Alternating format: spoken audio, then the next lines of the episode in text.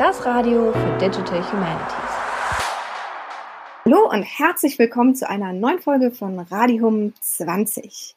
Wir stellen euch im Moment die Events der ersten Eventwoche der VDHD 2021 vor. Die VDHD, das ist die virtuelle Jahreskonferenz der digitalen Geisteswissenschaften im deutschsprachigen Raum. Und da die richtige Präsenzkonferenz dieses Jahr ausfällt, findet die eben rein virtuell statt. Ich habe heute Manuel Burkhardt zu Besuch und freue mich sehr darüber, dass er mit uns über seine Eventeinreichung, das äh, DH Quiz, sprechen wird. Manuel, schön, dass du da bist. Hallo erstmal und magst du dich einmal kurz vorstellen? Ja, hallo Mareike. Äh, klar, äh, mein Name ist Manuel Burkhardt. Ich äh, habe die Professur für Computational Humanities an der Universität Leipzig. Und ja, ähm, ich glaube, das reicht erstmal, oder? Das ist schon mal ein guter Hinweis und wir wollen ja auch gleich zu dem äh, Spannenden kommen. Das ist natürlich dein äh, VDHD-Event, das die Age-Quiz. Worum geht es da genau? Was ist das? Ähm, was muss man sich darunter vorstellen, wenn man da teilnimmt? Ja, das ist erstmal ein ganz klassisches Quiz, also äh, so in der Art von, was kennt man hier im deutschsprachigen Raum, wer wird Millionär? Das heißt, äh, es wird Fragen geben, es wird äh, Antwortmöglichkeiten geben, immer vier Antwortmöglichkeiten und äh, Geschwindigkeit spielt auch eine Rolle. Ähm, also das heißt, wer am schnellsten und dann hoffentlich auch noch die richtige Antwortmöglichkeit äh, auswählt, bekommt am meisten Punkte. Das heißt, äh, nebenbei den Laptop offen haben und die richtige Antwort schön gemütlich suchen, funktioniert leider nicht so gut. Ähm, Geschwindigkeit äh, ist ein wichtiger Faktor. Naja, und die Fragen sind halt äh, natürlich äh, sehr stark auf Digital Humanities und auch äh, unsere geliebte Konferenz, die DHD, ähm, gemünzt. Also das heißt, ähm, es wird spezifische Digital Humanities Fragen geben. Und wie muss man sich die vorstellen? Also ist das so ein bisschen wie so eine Abschlussklausur, dass man abgefragt wird, was man halt alles weiß über Digital Humanities? Oder sind das eher Insider-Fragen? Oder also ohne jetzt irgendwie zu viel zu verraten, aber worauf lässt man sich ein, wenn man sich äh, anmeldet bei deinem Quiz? Ja, es ist tatsächlich so die, die, die volle Bandbreite. Also natürlich sind es jetzt keine ja, wobei, wenn ich es mir so ansehe, ich habe die Fragen gerade vor mir und habe auch gerade äh, eine DH-Klausur geschrieben. Tatsächlich kommen da auch zwei, drei Fragen in der Klausur vor. Ähm, aber ich würde jetzt mal sagen, DH Allgemeinwissen, äh, teilweise auch ein bisschen spezifischere Fragen und wie schon gesagt, teilweise auch ein bisschen spezifische Fragen zu den deutschsprachigen Digital Humanities äh, und auch so ein bisschen Metawissen rund äh, um die DHD-Konferenz und den Verband. Ähm, also ich würde mal sagen, für all diejenigen, die sich schon mal auf einer DHD-Konferenz getummelt haben oder das vielleicht sogar auch schon öfter mal gemacht haben, die äh, sind relativ gut aufgestellt, um bei dem Quiz äh, auch äh, gut mitmischen zu können. Und wie gesagt, es ist Multiple Choice, also das heißt, äh, es gibt immer vier mehr oder weniger plausible äh, Antwortmöglichkeiten und selbst wenn man mal nicht hundertprozentig sicher ist, kann man vermutlich auch aus den Antwortmöglichkeiten äh, sich zusammenreimen, was besser oder schlechter passen könnte. Und wie muss man sich das vorstellen? Also ich weiß nicht, ich denke so ein bisschen an so Pub-Quizzes, äh, wo man irgendwie auch Gruppen bildet. Ist das so oder ist eigentlich jeder Einzelkämpfer? Gibt es nachher einen Gewinner oder guckst du irgendwie, was ist die beste Gruppe oder es gibt die besten drei oder was kann einen da ein bisschen an, anspornen? Genau, also Pubquiz äh, ist ein gutes Stichwort, weil ich tatsächlich, also das ist ein lange gehegtes äh, Hobby von mir. Ähm, habe ich tatsächlich auch überlegt, weil natürlich das Quizzen in Gruppen nochmal besonders viel Spaß macht. Ich habe aber irgendwie keine wirklich gute Möglichkeit gefunden, das technisch umzusetzen. Äh, von dem her ist das tatsächlich jetzt gerade der technischen Umsetzbarkeit erstmal geschuldet, dass erstmal jeder für sich alleine kämpft in diesem Pubquiz. Ähm, und ja, es wird dementsprechend einfach ein Ranking geben. Also das ist dann wiederum der Vorteil dieses Automat oder dieser, dieser virtuellen Quiz-Variante ähm, dass ich am Schluss keine äh, Lösungszettel einsammeln muss und nach einer Stunde dann äh, die Gewinner verkünden kann, sondern dass wirklich nach jeder Runde ähm, der, das, das Leadership Board der Top 10, glaube ich, irgendwie aktualisiert wird.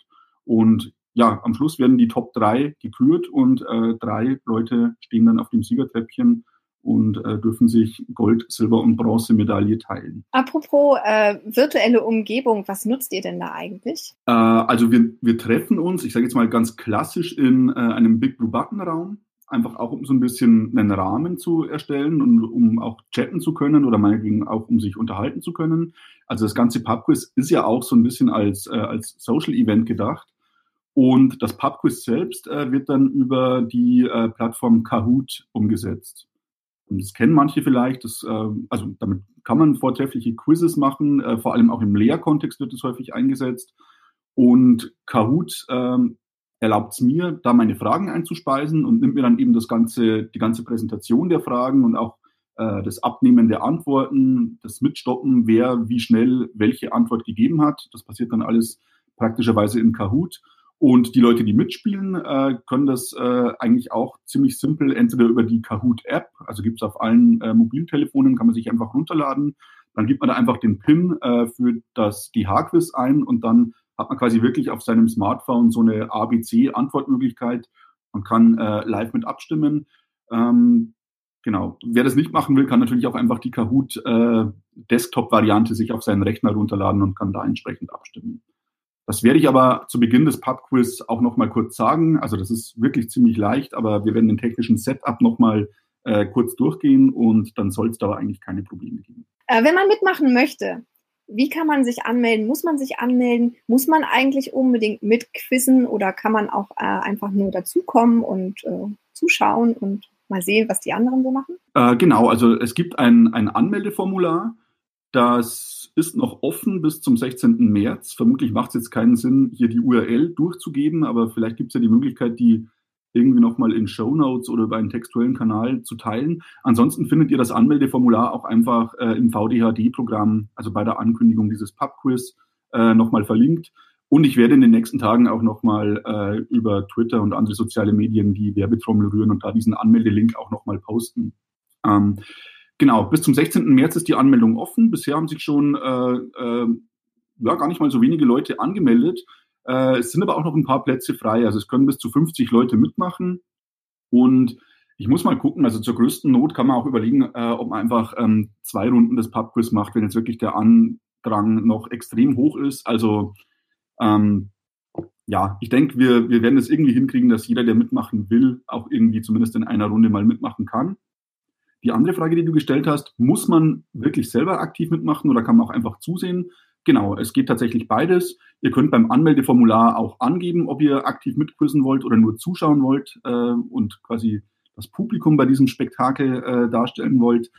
Ähm, wir können das aber dann auch beim, äh, bei der Ausstrahlung des Quiz oder bei der Durchführung des Quiz nochmal noch mal prüfen. Also vielleicht entscheidet ihr euch ja ad hoc nochmal um und entscheidet euch dann doch selber mitzuspielen. Es ist, wie gesagt, alles nicht so wahnsinnig ernst gehalten. Ihr könnt euch auch hinter einem äh, lustigen Nickname verstecken, wenn ihr nicht mit Klarnamen äh, in, dieser, in diesem Pub-Quiz-Ranking auftauchen wollt. Ähm, also von dem her, es macht schon noch mal viel mehr Spaß, wenn man selber mitquizt, als wenn man nur zuschaut.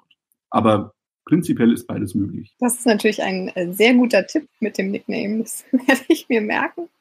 Und ich kann mir auch ehrlich gesagt vorstellen, also es gibt ja noch eine zweite Eventwoche im September, dass äh, vielleicht auch da noch eine zweite Quizrunde, wenn du dazu bereit bist, stattfinden könnte. Oder dass es sich vielleicht sogar etabliert und dass man das dann auch auf den Präsenz-Jahresveranstaltungen äh, vielleicht einfach öfter macht. Genau, also ich, ich muss auch gestehen, ähm, ich habe mir ähm, dieses äh, Format eines DH-Quiz äh, jetzt auch nicht komplett selber ausgedacht, sondern habe mich da auch so ein bisschen von der Computational Humanities Tagung, die ja im letzten Jahr erstmals stattfand, äh, inspirieren lassen.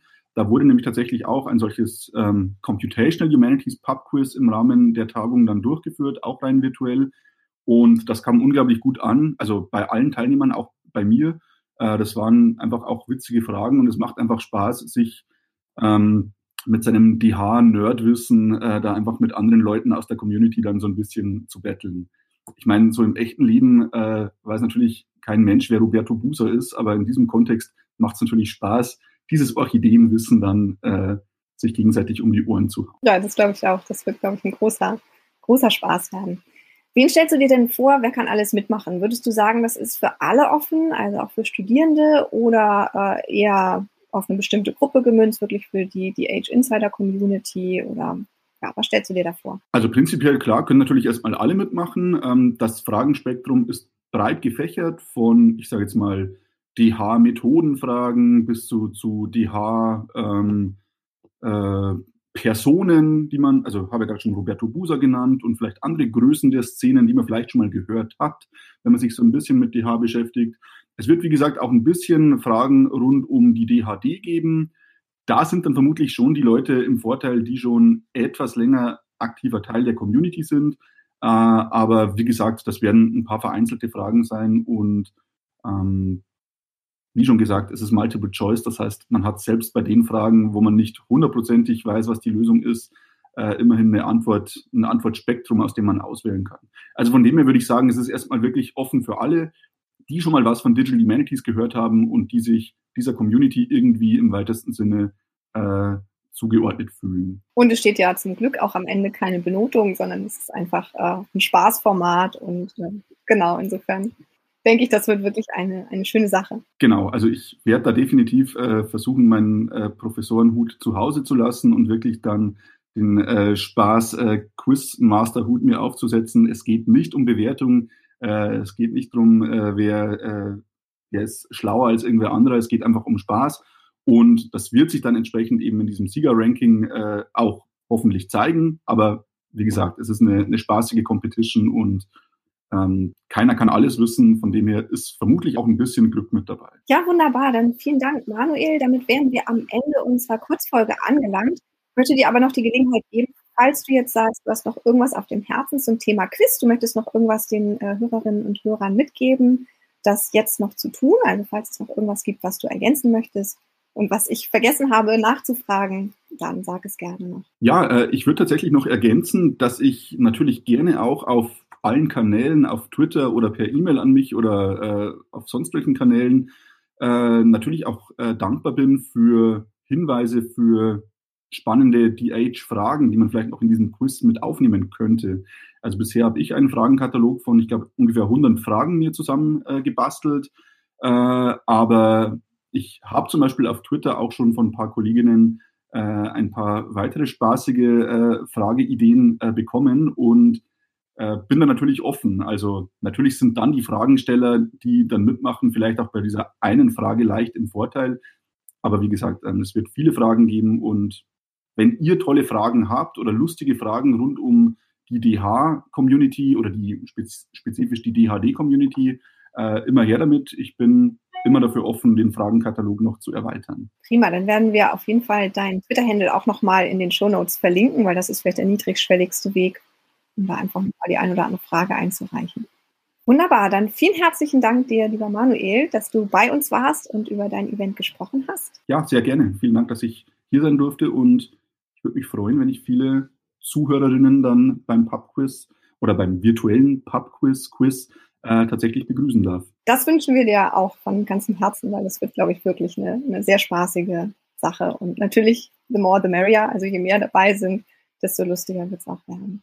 Und damit war es das auch schon wieder für heute mit dieser Kurzfolge zu den Events der ersten Eventtage der VDHD 2021. Und vielen Dank auch an die Hörerinnen und Hörer, also an euch da draußen. Schön, dass ihr wieder eingeschaltet habt.